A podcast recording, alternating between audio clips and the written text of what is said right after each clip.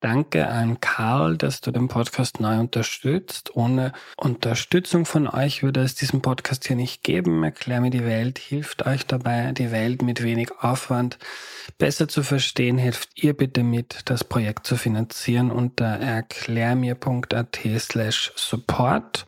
Diese Folge wird präsentiert vom Flip, dem erste Financial Life Park. Das Flip ist Werbepartner für vier Episoden zum Thema Wirtschaft und Finanzen. Und das Flip bietet gleich neben dem Hauptbahnhof Kindern und Jugendlichen Touren zum Thema Geld und finanzielle Kompetenzen an.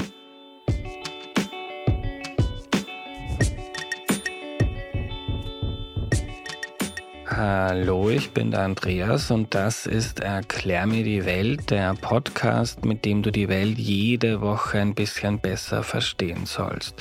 Heute reden wir über Geld, was das ist, wo das herkommt und wie es sich verändert und das erklärt uns Clemens Jobst. Hallo. Hallo. Hallo, lieber Clemens. Kannst du dich zu Beginn noch kurz vorstellen, bitte? Ja, also mein Name ist Clemens Jobst und ich bin an der Universität Wien und bin dort Professor für Wirtschaftsgeschichte und beschäftige mich viel mit Geld, aber auch nicht nur mit Geld. Clemens, wenn wir uns jetzt die lange Geschichte des Menschen anschauen, über viele hunderttausende Jahre, dann haben wir und unsere Vorgänger meistens so in kleinen Gruppen gelebt, als Jäger und Sammler.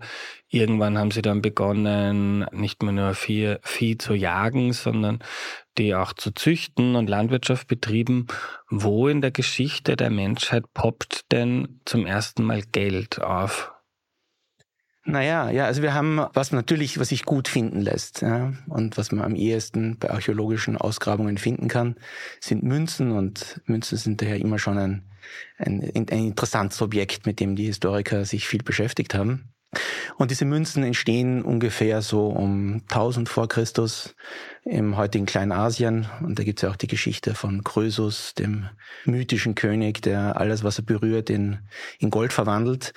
Und in diese Zeit fällt auch äh, die, äh, die, fällt auch das erste Auftauchen von, von Münzen.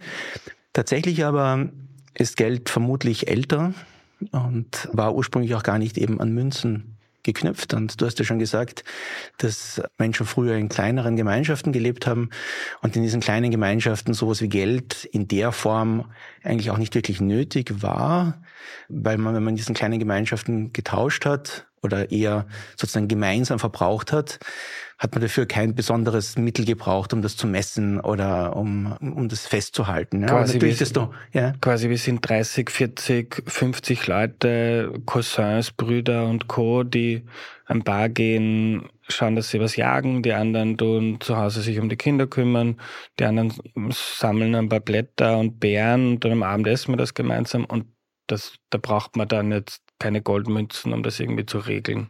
Oder? Genau, ja. genau. Was natürlich schon in diesen Gesellschaften dann auch eine Frage ist, ist, wie der Gegenwert von bestimmten Dingen geregelt werden kann. Und früh ist zum Beispiel auch eine Frage, wie geht man mit, mit Unfällen um? Also zum Beispiel jemand stirbt oder man tötet versehentlich jemanden von einer, von einer Nachbargruppe. Wie kann das dann sozusagen, wie kann das aufgewogen werden? Und das ist auch so eine Geschichte, wo Anthropologen einen Ursprung von, von Geld sehen, dass man sozusagen versucht, Gegenwerte zu bilden. Ne? Also sagen, wie viel ist ein Leben eines Kindes wert, wie viel ist ein Leben eines Menschen wert, wie viel ist ein, wie viel ist ein Vieh, wie viel ist Vieh wert, das zum Beispiel verloren gegangen ist. Mhm. Aber interessanter wird dann, wenn Gesellschaften größer werden und den, wenn vor allem die Arbeitsteilung in der Gesellschaft wichtiger wird. Also Leute sich spezialisieren auf die Herstellung von bestimmten Gütern und damit die Notwendigkeit äh, des, des, des Tauschs, also jetzt Tausch meine ich jetzt immer sehr, sehr breit. Das ist nicht, dass ich quasi einen Gummi, ein Gummibärle gebe gegen einen Kaugummi, sondern sozusagen die Notwendigkeit, dass Güter zirkulieren, wird wird größer. Hm? Und die ersten Aufzeichnungen, wo wir, von, wo wir sozusagen von Geld sprechen können, sind aus den Zweistromland, aus Mesopotamien. Irak, Iran heute. Heute, oder? genau. Ja. Wo wir, wo ja die ersten Hochkulturen entstehen und wo wir in Keilschrift, das war die Schrift, die dort verwendet wurde, Aufzeichnungen haben über, im Prinzip über, über quasi Schuldbücher, über Verzeichnisse davon, wer wie viel an den Tempel geleistet hat und welche Forderungen daraus resultieren. Und diese Aufzeichnungen, das sind im Prinzip Aufzeichnungen, das sind eben keine Objekte, sondern das sind, das ist quasi in einem großen Buch niedergeschrieben. Und in einer Gesellschaft, in die räumlich relativ begrenzt sozusagen lebt, brauche ich auch da wieder keine Objekte, sondern es reicht sozusagen diese Aufzeichnung. Im Prinzip, so wie man früher vielleicht halt vor 100 Jahren noch anschreiben konnte, beim Kaufmann gibt es auch keine echte Münze oder keine Banknote, die die Seite wechselt, sondern man führt eine Liste und dann wird zu einem bestimmten Zeitpunkt diese Liste dann ausgeglichen. Mhm. Aber steht dann in diesen Schuldbüchern, also gab es dann eine Währung, so eine Einheit, oder steht dann, du schuldest mir quasi einen Stier oder einen Schuh oder?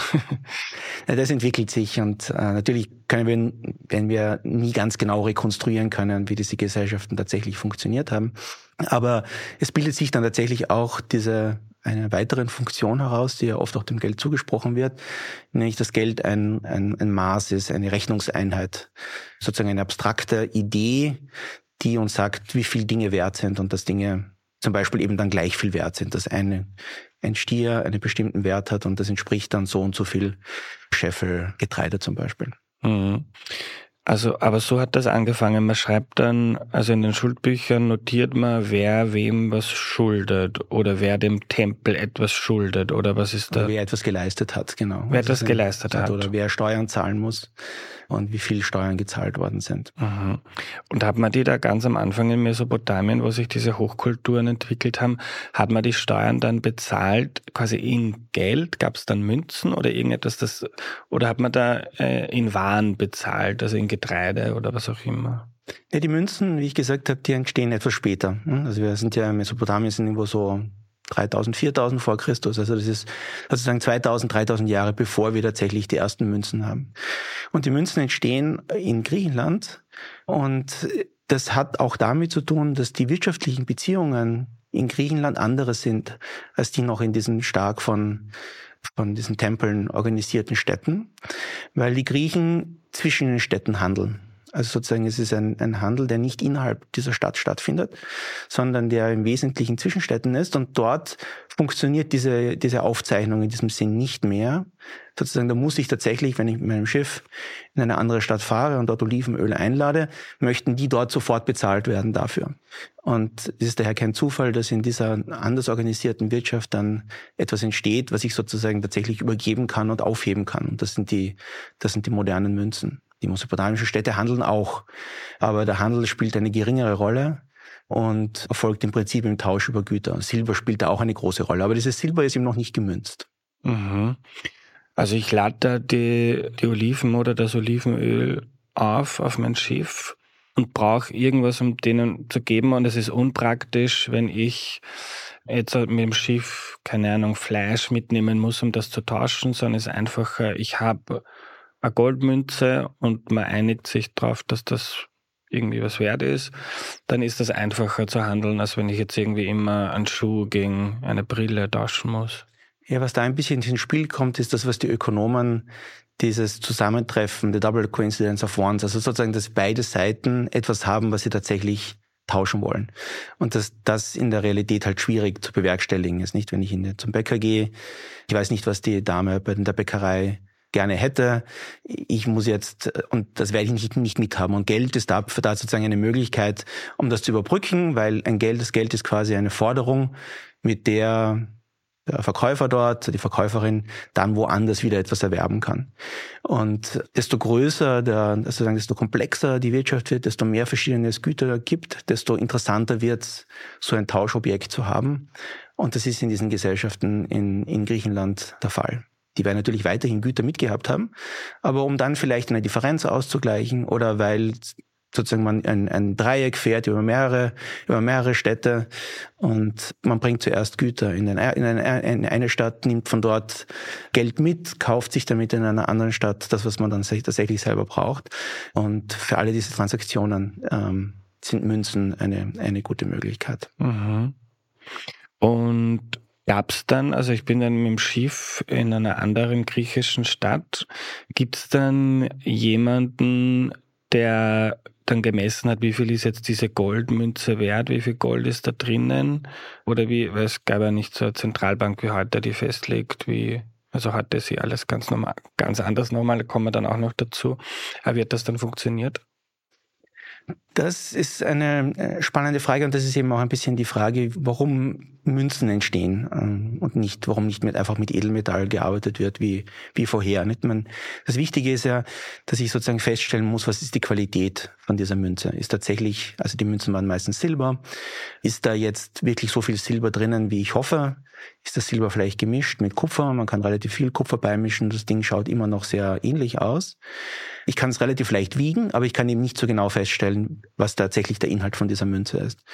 Was sich dann herausbildet ist, oder was die Voraussetzung ist für diesen, für diesen Tausch, ist Vertrauen darin, dass tatsächlich diese Münze diesen Wert hat, der ihr zugemessen wird. Und eine ganz große Rolle spielen dabei eben, spielen dabei die Institutionen, die diese Münzen ausgeben, die Städte häufig.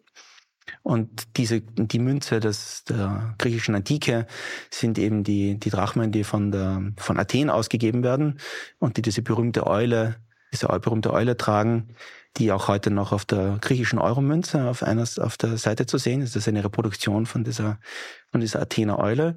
Und diese Münze hatte einen so guten Ruf, oder Athen hatte einen so guten Ruf, dass im gesamten östlichen Mittelraum, Mittel, Mittelmeerraum und auch noch darüber hinaus Menschen bereit waren, diese Münze zu nehmen. Mhm. Spannend, weil sonst, wenn man jetzt sagen würde, okay, man handelt nur einmal mit der Person und ich sehe die dann nicht mehr, dann habe ich einen Anreiz, dass ich der verwässerte Silbermünzen gebe und die Betrüger, weil es eigentlich keine Konsequenzen für mich hat. Aber wenn dann irgendwie eine Institution entsteht, wo du weißt, du kannst dich quasi auf deren Ruf verlassen, weil ansonsten ruinieren die sich selber dann vielleicht die Handelsbeziehungen, dann wird es für alle Beteiligten einfacher. Und da braucht es irgendwie schon, weil wir jetzt vorher drüber geredet haben, über ganz kleine Gruppen, sehr wenig komplexe Gesellschaften. Also das kommt dann schon auf ein, auf ein Level, wo es gewisse politische Institutionen, Staaten oder Stadtstaaten braucht, die auch funktionieren und wo man weiß, die gibt es in drei Jahren auch noch. Ganz genau. Also die, die Voraussetzung, dass wir sowas wie Münzen haben, ist, dass es einen, einen Staat gibt, der eine gewisse Qualität garantiert, der auch durchsetzen kann, dass es keine Fälschungen gibt und der eben, genauso wie du gesagt hast, ein Interesse daran hat, diese Qualität auch für die Zukunft sicherzustellen, so dass die Verwender von diesen Münzen, deren diesen Münzen vertrauen. Und wenn man jetzt, das gesagt, 1000 vor Christus kommen die Münzen auf, also hat man halt Nachweise dafür. Hat das dann lange gedauert, bis sich dieses System durchgesetzt hat? Ist das dann irgendwie in viele andere Regionen ausgestrahlt oder wie war das? Ja, also die römische Wirtschaft war eine sehr stark monetisierte Wirtschaft, nennt man das, also eine Wirtschaft, in der sehr viele Transaktionen mit Geld durchgeführt worden sind. Auch da wieder hängt das natürlich an der Größe des römischen Reichs, nicht die Steuern einnehmen mussten, Soldaten bezahlen mussten, von Spanien bis, bis weit in den, bis nach Ägypten, bis nach, wo wir jetzt, wo wir in Wien sind. Also sozusagen, und über diese, über diesen Raum hat eine Einheit, ein einheitliches Geld sozusagen war da ein ganz zentrale, ein ganz zentrales Instrument, um die, um dieses Reich zu administrieren und mhm. äh, zum Funktionieren zu bringen.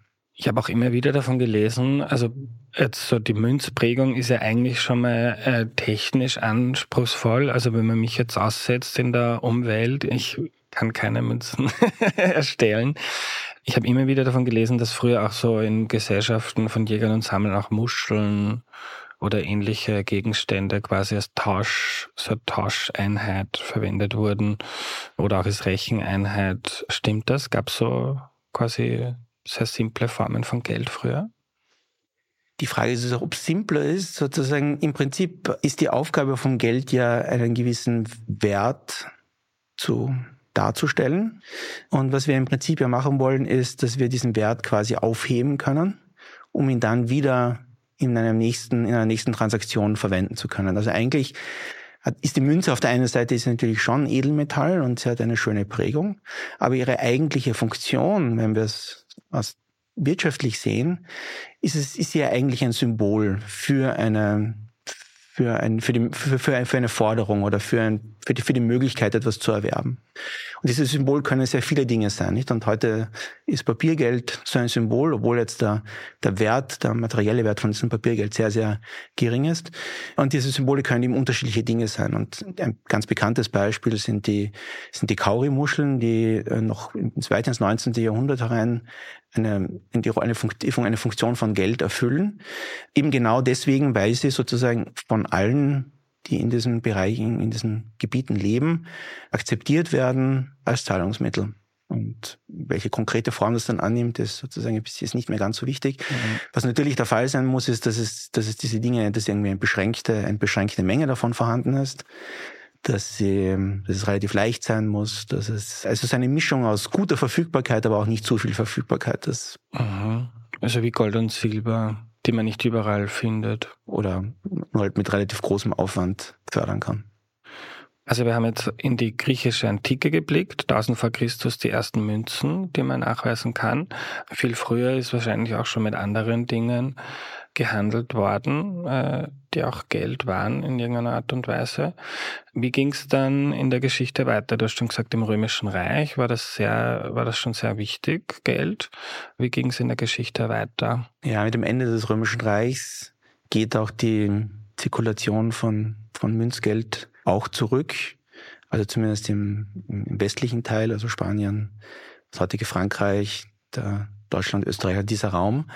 Und da ist es äh, Karl der Große, der dann eine Münzreform macht, gemeinsam mit der mit der quasi mit der Wiedergründung eines eines, äh, des, eines, eines neuen eines neuen Kaiserreichs und er führt eine Silbermünze ein und ein Währungssystem, das noch sehr sehr lang bestehen bleibt, nämlich das Pfund. Das ist die Grundeinheit, das ist eine bestimmte Menge Silber.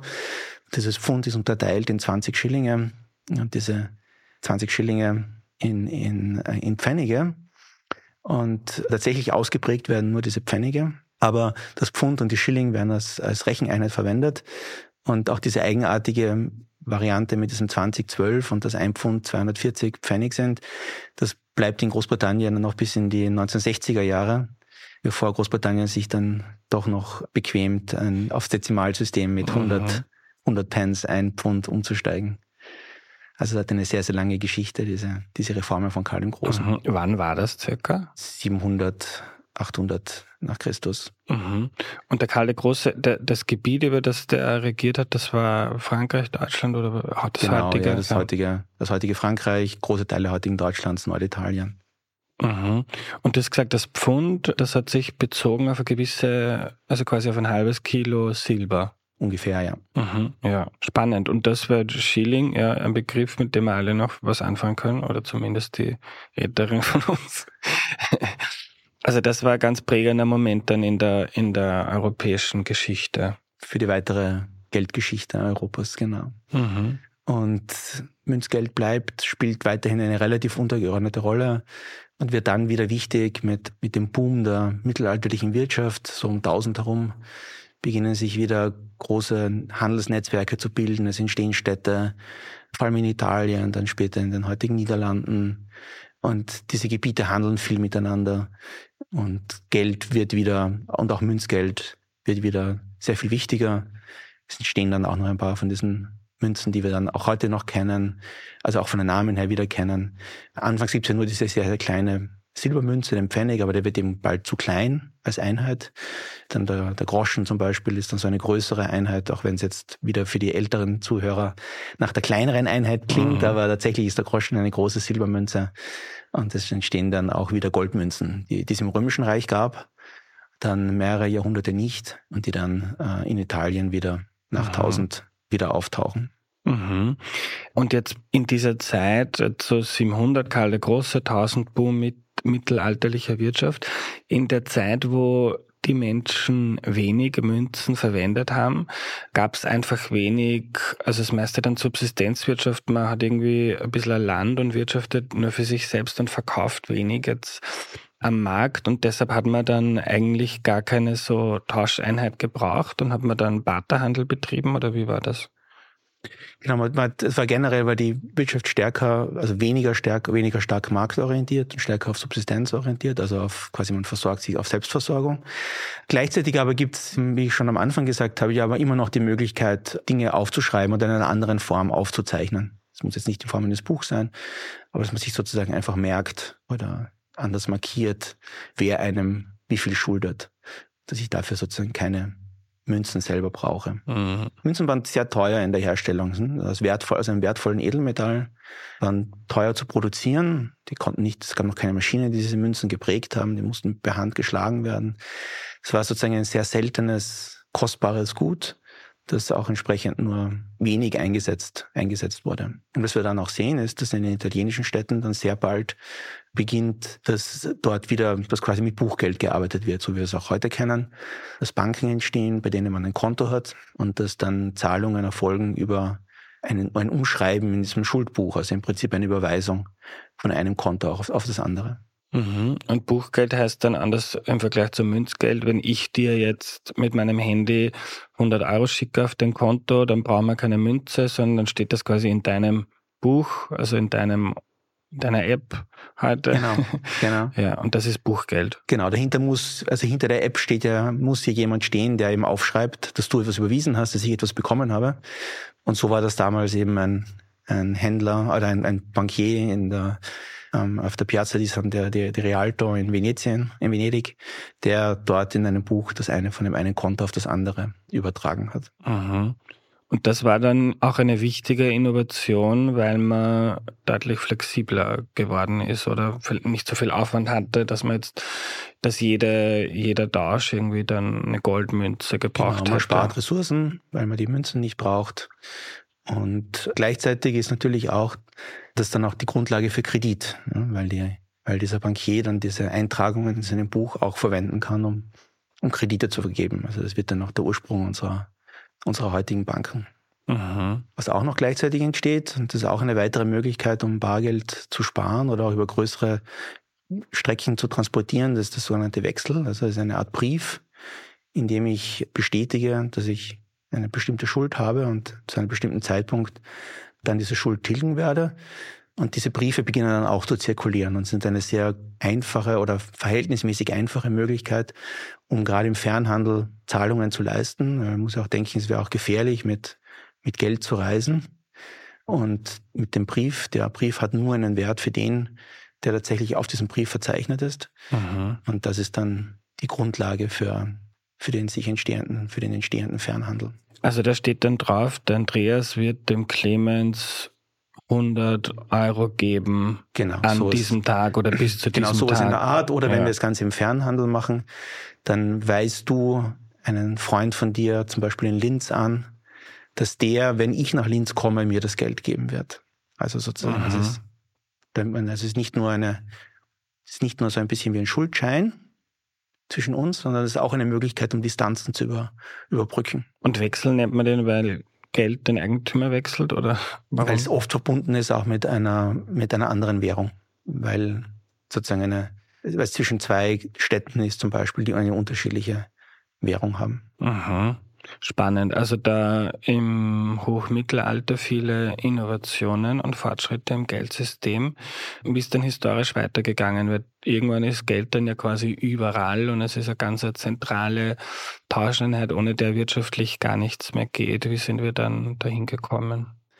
Auf die Frage lässt sich kein bestimmter Zeitpunkt da lässt sich kein bestimmter Zeitpunkt festmachen oder auch eine bestimmte Veränderung, die, da, die dazu geführt hat. Also Geld verbreitet sich sozusagen mit, der, mit dem Wachstum der Wirtschaft, wenn wir so wollen.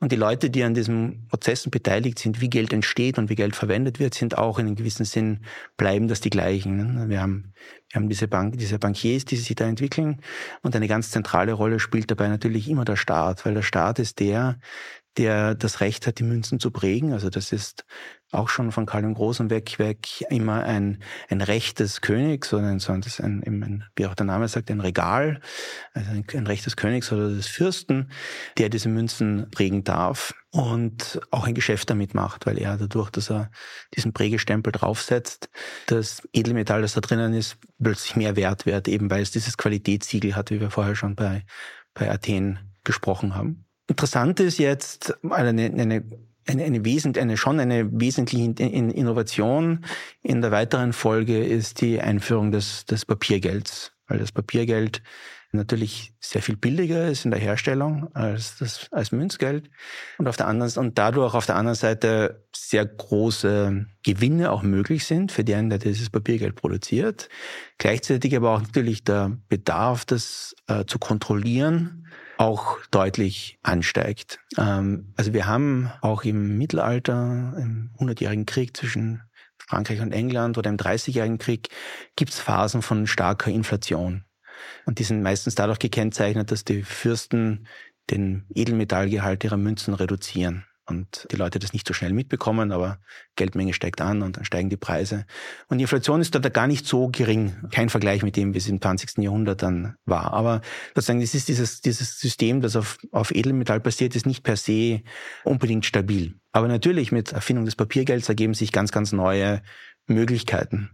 Und so ein erster großer Fall von Inflation ist die Französische Revolution, wo die Revolutionsregierung, die ja mit ganz Europa im Krieg ist, dringend nach Möglichkeiten sucht, zu, zu Waffen, zu Menschen, zu Lebensmitteln, zu allem zu kommen und dafür Papiergeld ausgibt, das dann innerhalb kürzester Zeit seinen Wert verliert. Österreich, das in den folgenden Jahren dann zuerst gegen die das revolutionäre Frankreich kämpft und dann gegen Napoleon, hat auch große Finanzschwierigkeiten und es kommt auch zu einer Form fast von Hyperinflation in Österreich in diesen Jahren. Und die, das Papiergeld verliert innerhalb von 20 Jahren ungefähr 90 Prozent seines, seines Werts. Das sind wir jetzt schon im Anfang 19. Das sind wir Anfang, Jahrhundert. Ende 18. Jahrhundert, Anfang 19. Jahrhundert, genau. Mhm. Und das finde ich auch spannend, weil eine Bekannte hat mich mal gefragt, warum gibt man eigentlich nicht jedem Menschen auf der Welt einfach eine Million also Euro, Papiergeld, und dann gibt es keine Armut mehr auf der Welt. Das ist natürlich eine, eine, eine gute Frage, aber die, die Sache ist eben, dass in dem Fall Geld ja allein ist jetzt, macht mich ja noch nicht ärmer oder reicher, sondern das ist auch ein bisschen eine andere, das ist vielleicht auch noch eine gute Frage, was wir sozusagen im Alltag unter Geld verstehen. Wir haben ja, wir denken uns alle, wir wissen, was Geld ist, nicht? Aber es, wir verwenden Geld sehr, sehr unterschiedlich. Wir verwenden es für eine Banknote. Wir sagen, wir haben Geld am Konto. Wir sagen aber auch, jemand hat sehr viel Geld. Das heißt aber nicht, dass der wie der Dagobert in dem schwimmt, sondern das ist einfach meistens jemand, der einfach ein hohes Vermögen hat. Ne? Aber was in allen diesen Fällen das Verbindende ist, ist, dass Geld sozusagen eine Möglichkeit ist, um Dinge zu erwerben. Ne? Also sozusagen, es gibt uns die Möglichkeit, die Dinge zu bekommen, die wir gerne, die wir gerne hätten oder die wir dringend brauchen, um zu, um zu leben. Und diese Idee von, äh, von deiner Freundin stimmt natürlich insofern, dass, dass wir sozusagen jeder dann die Möglichkeit hätte, Dinge zu erwerben. Aber die Frage ist sozusagen, gibt es genug an diesen Dingen? die man auch, die wir auch erwerben können. Und da führt allein die Vermehrung von Geld führt nicht dazu, dass mehr Dinge vorhanden sind. Jetzt theoretisch in einer, auf einer Insel, wo es nur eine Kokosnuss gibt und vorher gab es irgendwie eine Muschel, ist der Gegenwert das Geld und dann gibt es weiter nur eine Kokosnuss, aber jetzt gibt es eine Million Muscheln, dann gibt es vielleicht einen Muschelmillionär, aber der kann trotzdem nur eine Kokosnuss damit erwerben. Genau. Und die ist halt dann eine Million Muscheln teuer. Ja, genau, genau. Was es aber natürlich schon bedeuten würde, und insofern hat deine Freundin natürlich schon recht, es wird zu einer sehr, sehr, sehr, viel gleichmäßigeren Verteilung führen, wer Zugriff auf die Güter hat, die wir auf der Welt haben. Und wir haben ja nicht zu wenig Dinge auf der Welt, sondern sie sind sehr ungleich verteilt. Und insofern würde natürlich schon, wenn jeder eine Million Euro erhält, glaube ich, wäre die Armut wahrscheinlich trotzdem weg. Mhm. Ja, spannendes Experiment. Du hast jetzt gesagt, so mit Papiergeld ist es auch wichtiger, wie, also welchen Rahmen es da rundherum gibt, wie das reguliert ist, weil es anders als bei einer Goldmünze, die für sich auch noch etwas wert ist, das Papier an sich nichts mehr wert ist, sondern halt nur, was du dafür bekommst. Und wenn man halt dann ganz viel von diesen Papiernoten druckt, in Österreich oder in Frankreich da im Anfang 19. Jahrhundert, dann gibt's einfach Inflation und das kennt man ja auch heute noch aus Zimbabwe gab es da diese Bilder, wo die Leute dann einkaufen gegangen sind mit einer Scheibtruhe voller Banknoten, weil so viel davon gedruckt wurde, dass es einfach gar nichts mehr, nichts mehr wert ist.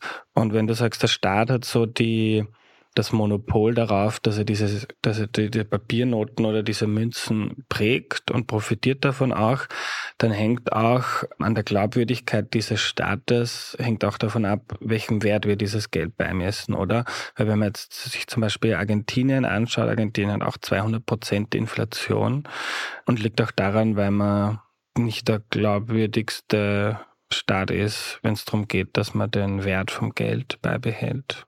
Ganz genau, weil ich bin ja deswegen bereit, Geld anzunehmen, also etwas im Prinzip an sich intrinsisch Wertloses, weil ich weiß, dass ich dieses Geld in Zukunft wieder verwenden kann, um andere Dinge zu, zu erwerben. Und daher hängt alles daran an dem Vertrauen eben, dass dieses Geld seinen, seinen Wert behält. Und der Staat ist an sich nicht so schlecht platziert in dieser, in dieser Geschichte, ja, weil der Staat sehr groß ist, der Staat auch der ist, der in sehr vielen Transaktionen vorkommt. Ne? Der Staat hebt Steuern ein, der Staat kauft viele Güter, der Staat hat Angestellte. Also der Staat kann an sich ein ganz gutes Versprechen abgeben, dass das Geld tatsächlich in Zukunft auch wieder genommen werden wird. Ne? Ich kann es ich zumindest verwenden, um Steuern zu bezahlen. Und das ist auch ganz wichtig in diesen frühen Experimenten mit Papiergeld, wo die Leute auch Papiergeld noch gar nicht kennen, ist, dass Österreich zum Beispiel beginnt unter, in der Spätzeit von Maria Theresia zum ersten Mal mit Papiergeld zu experimentieren dass der Staat eben sagt, ja, ihr dürft dieses Papiergeld dann verwenden, um eure Steuern bei uns, bei mir zu zahlen. Also es ist ein ganz wichtiger Teil davon, dass dieses Papiergeld überhaupt beginnt, akzeptiert zu werden. Umgekehrt kann der Staat das auch, die Steuern auch verwenden, um dieses Papiergeld oder überhaupt um Geld in Umlauf zu bringen. Also das geht dann im, im weiteren Schritt, sagt der Staat, es muss ein Teil der Steuern muss in Papiergeld gezahlt werden. Und damit kann der Staat quasi eine, ob das eine, kann eine Nachfrage nach diesem Geld generieren. Also der Staat kann Geld auch verwenden, um quasi auch um die Gesellschaft zu verändern. Das ist jetzt ein kleiner, ein kleiner Schwenk, aber ich glaube, er ist vielleicht ganz spannend in dem Zusammenhang, wie die Kolonialmächte im 19. Jahrhundert versucht haben, die kolonialen Wirtschaften, also die, die Wirtschaften der Länder, die Gesellschaften der Länder zu verändern, die sie erobert haben.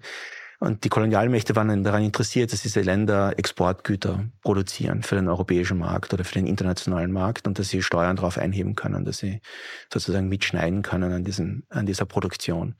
Und was ist jetzt für eine Möglichkeit? Welche Möglichkeiten hat der Staat jetzt Leute, die an sich vielleicht eben als Selbstversorger leben und an sich gut leben, dazu zu bringen, für den Weltmarkt zu produzieren?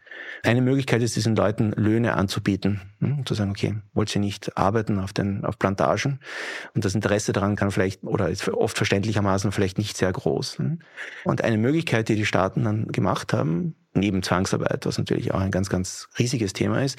Aber Leute, das ist jetzt auch eine Art von Zwang, aber ein bisschen ein subtiler, ein bisschen ein, ein sozusagen ein weniger offensichtlicherer Form von Zwang, nämlich von den Menschen Steuern zu verlangen. Und um diese Steuern bezahlen zu können, müssen die Menschen beginnen zu arbeiten auf Plantagen. Oder sie müssen beginnen, Dinge herzustellen, die tatsächlich auch verkaufbar, verkaufbar sind. Mhm. Sie müssen beginnen, Baumwolle zu produzieren oder Gummi oder Dinge, die am Weltmarkt gebraucht werden. Und da ist Geld dann weniger ein, jetzt eine nützliche Erfindung, um unser Leben praktischer oder besser zu gestalten, sondern eigentlich eine Form von, wie Staaten Zwang ausüben, um die Gesellschaft in ihrem Sinn umzugestalten. Mhm. Extrem interessant. Es gab ja dann in Europa, ich glaube bis in die 70er Jahre, den Goldstandard, also das noch immer gesagt, oder das kannst du eigentlich besser erklären. Sag mal, was das ist bitte und warum es heute, also quasi ein Euro einfach nur ein Euro ist, weil die, der Staat oder die Zentralbank quasi das garantiert, aber weil der eigentlich für sich nichts wert ist. Genau, also kommen wir ein bisschen wieder zurück zu der Frage, wie der Staat eben versprechen kann, dass dieses an sich wertlose Papier, das er da produziert, dass das seinen Wert behalten wird. Und die, die Lösung dafür, die im 19. Jahrhundert im Prinzip dafür gefunden wird, ist, dass, ein, dass äh, der Staat oder die Bank, die dann dieses Geld ausgibt, das können auch private Banken sein, dass die ein Versprechen abgeben, dieses Papier jederzeit in eine Edelmetallmünze umzutauschen. Und dieses Versprechen dieser jederzeitigen Umtauschbarkeit garantiert, also sozusagen hilft den Leuten, das zu akzeptieren und ist gleichzeitig auch ein Limit dafür, wie viel von diesem Papiergeld produziert werden kann, weil der die Bank oder der Staat nur so viel von diesem Papiergeld in Umlauf bringen kann, dass die Reserven, die diese Bank hat, tatsächlich ausreichen, dass wenn die Menschen kommen und den Umtausch verlangen, tatsächlich ausreichend Reserven da sind. Und das ist so ein bisschen die, das ist sozusagen diese Strategie, die da im 19. Jahrhundert gefunden wird. Und das ist oft Silber, dass dieser Umtausch in Silbermünzen erfolgt und dann am Ende vom 19. Jahrhundert bildet sich dann so eine Art weltweites System, wo Länder den Umtausch in Goldmünzen versprechen. Und das hat auf der einen Seite ist es eben diese Stabilität nach innen, aber interessanterweise ist es natürlich auch eine Stabilität nach außen, weil wenn alle Länder Goldmünzen verwenden, da habe ich auch sowas wie ein fixes Austauschverhältnis zwischen den Währungen. Wenn ich weiß, eine, ein Gulden in Österreich oder eine Krone in Österreich entspricht sagen wir, ein Gramm, ein Gramm Gold und ich weiß, eine Mark in Deutschland entspricht fünf Gramm Gold, dann habe ich auch ein fixes Verhältnis zwischen der österreichischen Krone und der deutschen Mark. Also man hat sowas wie quasi wie ein, wie ein fixes Wechselkurssystem, wie das die Ökonomen heute, heute nennen würden. Mhm. Und dieses System, es ist sozusagen ist also eine lange Zeit ein, ein, ein Garant für die Stabilität, aber es ist und funktioniert auch ganz gut in den, in den wichtigsten industriellen, in, in den großen Industriestaaten in, in, in Westeuropa und in den USA. Aber gleichzeitig ist es auch ein System, das krisenanfällig ist, weil gerade eben dadurch, weil es die mögliche Produktion von Geld beschränkt. Und es gibt viele Fälle, wo es ganz gut sein könnte, aus der Sicht eines Landes, doch mehr Geld zu produzieren. Also ein Beispiel dafür sind Bankenkrisen. Was passiert in einer Bankenkrise? In einer Bankenkrise sind die Menschen mit dem Geld, wieder, in einem weiteren Sinn, das sie auf der Bank haben, plötzlich nicht mehr zufrieden und sie wollen dieses Geld, das sie auf ihrem Konto liegen haben, in Papiergeld oder vielleicht sogar überhaupt in, in, in Münzgeld umtauschen. Also in dem Moment wird sozusagen nicht der, es wird nicht der Bedarf an Geld insgesamt größer, aber die Leute wollen nur mehr bestimmte Formen von Geld haben. Und eine Möglichkeit, diese Bankenkrise zu beenden, ist den Leuten einfach die Form von Geld zu geben, die sie wollen, nämlich die Banknoten. Wenn jetzt aber der, der Staat oder die Zentralbank beschränkt ist in der Möglichkeit, dieses Papiergeld zu produzieren, dann entfällt eine Möglichkeit, wie ich in diesen Bankenkrisen umgehen kann. Das ist zum Beispiel eine ganz große Sache in der, in der Zeit der Weltwirtschaftskrise, in den 1930er Jahren, kommt es zu ganz, ganz vielen Bankenkrisen. Und ein Grund, warum die Staaten diese Bankenkrisen nur sehr schlecht bekämpfen können, ist, weil sie am Goldstandard festhalten und sagen, okay, wir können nicht so viel wir können nicht so viel Papiergeld herstellen, wie es notwendig wäre. Und anstatt dass die Leute eben beruhigt sind und sich das Gefühl haben, okay, der, der Staat kann sie da auffangen, kommt es zu einem Run auf die Banken und die Banken müssen schließen. Und das ist ein ganz, ganz wichtiger Teil von der Weltwirtschaftskrise.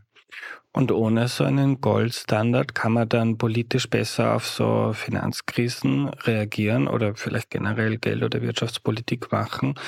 Aber gleichzeitig ist auch die Gefahr größer, dass die Politik Dinge macht, die den Wert von Geld verringern und wenn man jetzt in Geld sparen möchte für die Zukunft und es wird weniger wert oder es wird auch als, als Tauschgut weniger wert, dann ist das ja, also in Argentinien, wenn man 200 Prozent Inflation hat, dann macht das ja auch das Wirtschaften für die Unternehmer, für die ArbeitnehmerInnen komplizierter.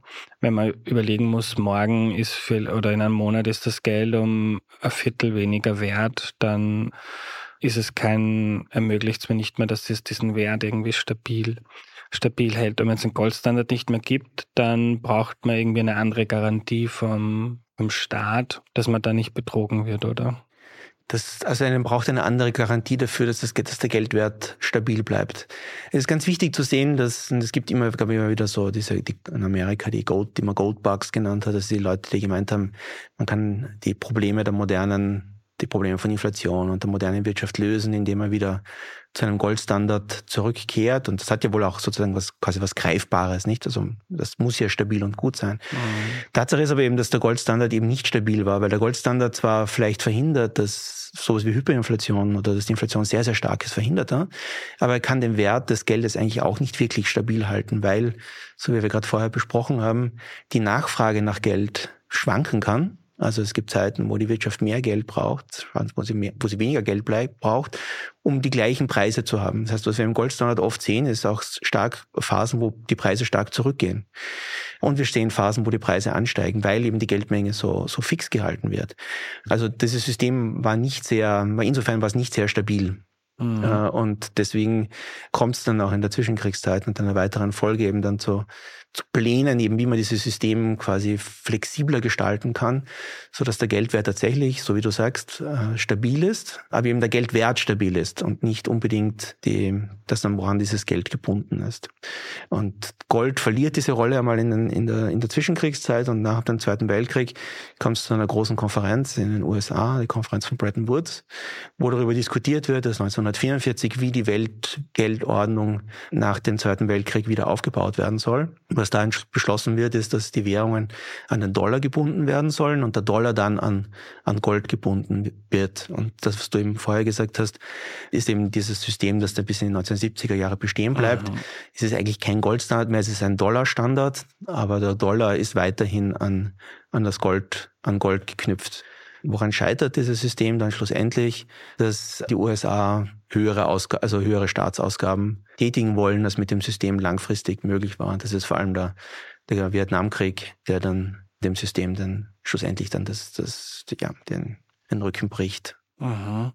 Und irgendwann haben wir dann Zentralbanken geschaffen, die unabhängig von der Politik und auch unabhängig jetzt vom Wahlvolk bestimmen, wie viel Geld zu welchem Prozentsatz an die, Zins, äh, an die Zinsen, an die Banken verliehen, verliehen werden. Also damit man da dieses Vertrauen in das Geldsystem unabhängig von einem Goldstandard aufrechterhält und nicht der Bundeskanzler sagen kann, ich werde meine politische Maßnahme nicht mit einer Steuererhöhung oder mit Schulden finanzieren, sondern indem ich irgendwie einfach Geld drucke. Das wäre natürlich sehr verlockend für die Politik, vor allem weil die Politik oft relativ kurzfristig denkt im Sinne der nächsten Wahl und sozusagen lieber jetzt eine, ein, ein gutes ein gutes Ausgabenprogramm und wie das dann in zwei, drei Jahren ausschaut mit den Preisen, ist dann eine andere Sache. Daher war schon, auch das ist auch eine Idee, die nicht sehr neu ist, die historisch lang zurückgeht, eben die Idee, die, die Steuerung des Geldes oder die Kontrolle des Geldes an, an eine Institution auszulagern, die nicht direkt in der Regierung ist. Was man im 19. Jahrhundert gemacht hat, war, dass man das oft an private Banken gegeben hat. Also die Österreichische Nationalbank, die 1816 gegründet worden ist, war auch eine private Aktiengesellschaft. Bank of England war eine private Aktiengesellschaft. Und damals war, also die Idee war eben, dass diese private Aktiengesellschaft nicht, nicht äh, der Regierung so entgegenkommen wird. Auf der anderen Seite war eben die Frage, okay, wie kann ich sicherstellen, dass die auch nicht für sich selber und dazu viel Geld produzieren? Und da war die, da war eben diese Einlösbarkeit in Edelmetall eine, eine mögliche, eine, eine mögliche Antwort darauf. Aber die, dass die Geldpolitik eben unabhängig sein soll von der direkten, vom direkten Einfluss der Politik, ist dann eine Idee, die wieder stärker wird in den 1970er, 1980er, 1990er Jahren und führt dann zu dieser, zu einer Welle von Unabhängigkeit für die, für die Notenbanken. Und da ist eben die Idee, dass die Notenbank ein klar definiertes Ziel bekommt, nämlich die Stabilität des Gelds zu gewährleisten und dass sie, um dieses Ziel zu erreichen, eigentlich alles tun darf, weil, und sozusagen, und gemessen wird daran, ob sie dieses, ähm, ob sie dieses Ziel erreicht.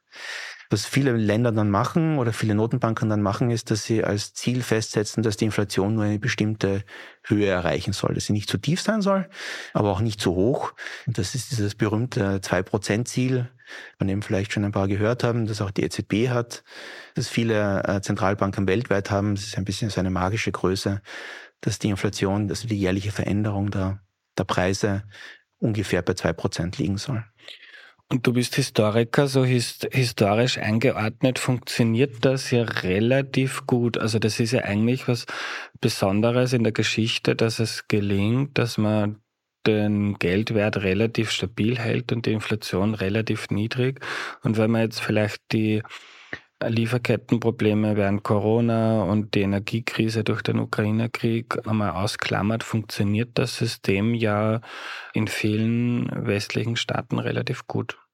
Das stimmt. Was wir gleichzeitig aber gesehen haben in den letzten Jahren ist eben, dass die, dass das Geld halt schon stark mit vielen anderen Bereichen der Gesellschaft und der Politik zusammenspielt. Und so wie, so wie ich gesprochen habe über die, die Bankenkrisen in den 1930er Jahren, hatten wir auch 2008 eine sehr, sehr große Bank- und Finanzenkrise, wo sich die Frage gestellt hat, okay, können die Notenbanken, sind die wirklich jetzt nur zuständig für die Stabilität des Geldes oder sind sie eben nicht auch zuständig für die Stabilität des Finanzsystems? Oder Corona, sind sie nicht auch zuständig dafür, dass die Menschen Arbeit haben, ja? dass die Menschen dass die, dass die Produktion weiterlaufen kann. Geht es wirklich nur um die Stabilität des Geldes.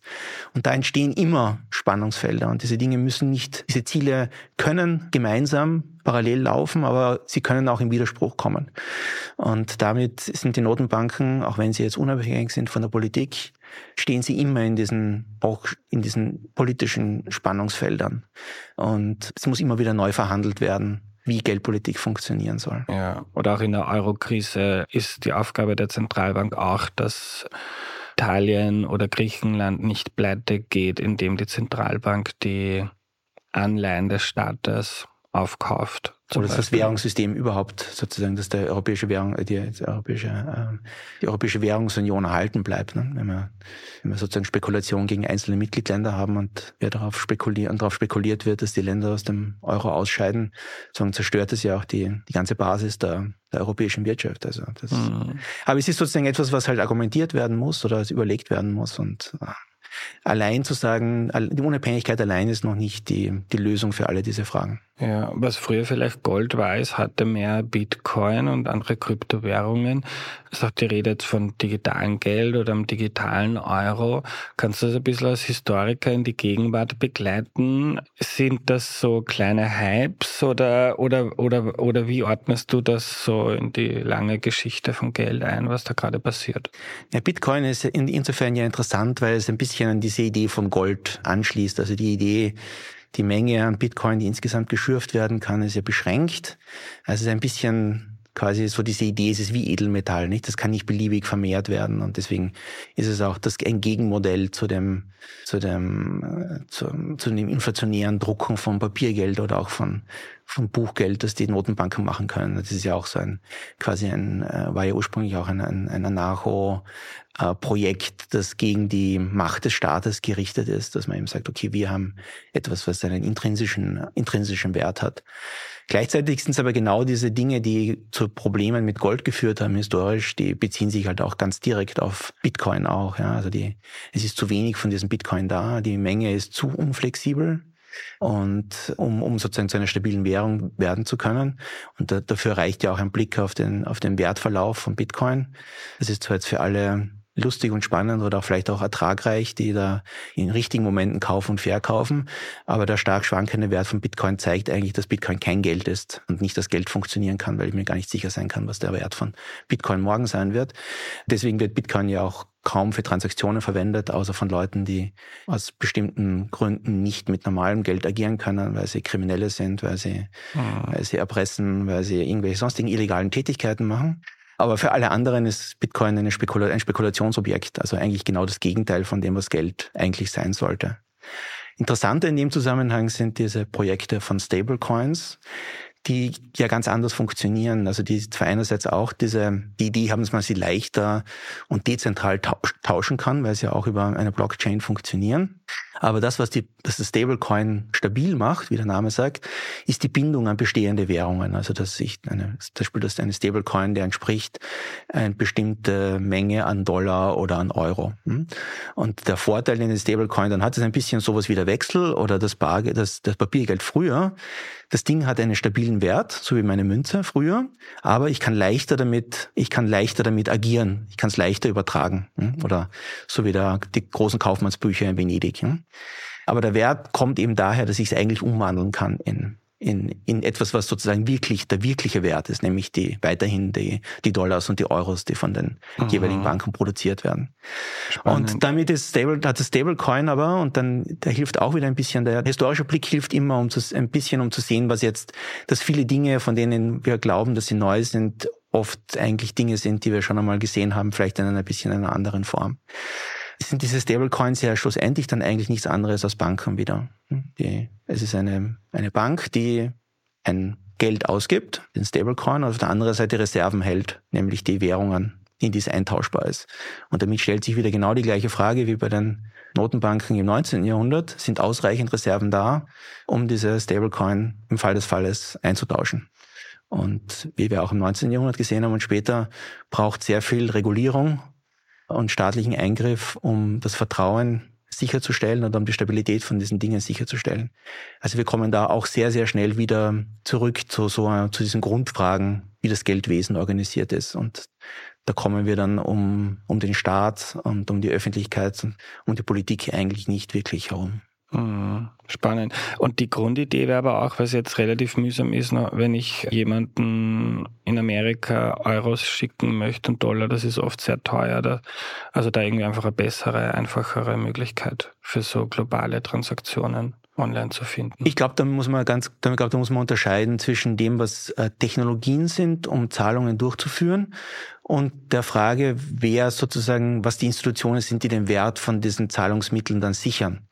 Und die, der Zahlungsverkehr hat sich sehr, sehr entwickelt über die, nicht nur über die letzten Jahrhunderte, sondern Jahrtausende. Ne? Und wir haben sehr viele Innovationen gesehen, die eben Zahlungen über große Distanzen erleichtert haben. Und wir haben die Wechsel im Mittelalter gehabt, wir haben die Überweisung gehabt, ne? wir haben in den 60er Jahren, in den 50er Jahren wurde, wurden die Gehälter noch bar ausgezahlt in, einer, in einem kleinen Lohnsackerl. Also niemand mehr wird das heute machen wollen. Wir sind sehr froh, dass das Geld auf unser Konto überwiesen wird. Und in dem Bereich ist sehr, ist zu erwarten und zu erhoffen, dass Bezahlen weiterhin billiger und einfacher werden wird. Und vielleicht sind diese, vielleicht sind solche Blockchain-Lösungen und Stablecoins da ein guter Weg in diese Richtung.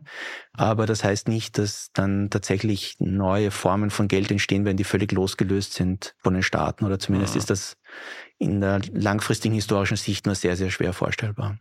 Und so Projekte wie von der EZB, wo darüber nachgedacht wird oder geforscht wird, ob man so einen digitalen Euro schaffen soll, was hat es damit auf sich? Oder was wird das, für mich, digitaler Euro, für mich klingt so, das Geld, das ich in meiner App habe, ist eh schon äh, digitaler Euro.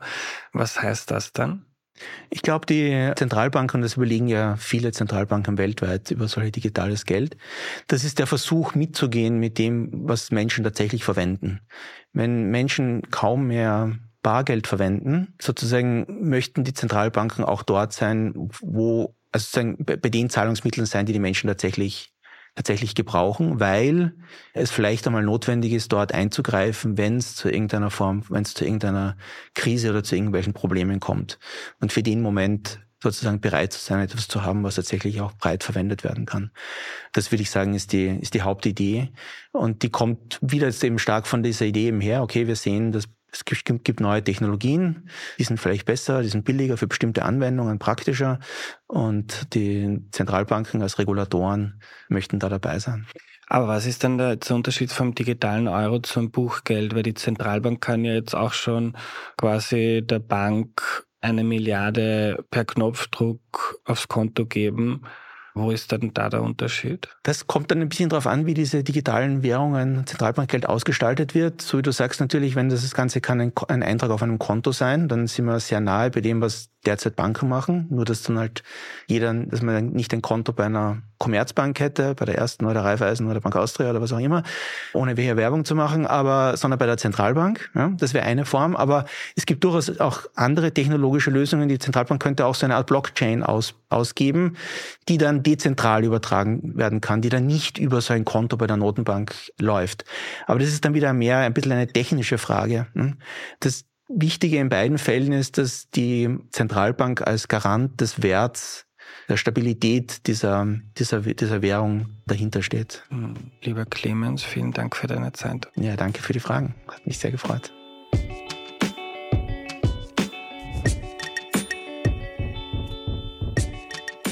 Danke dir fürs Zuhören. Wenn dich die heutige Folge interessiert hat, dann hör mal in Folge 123 rein.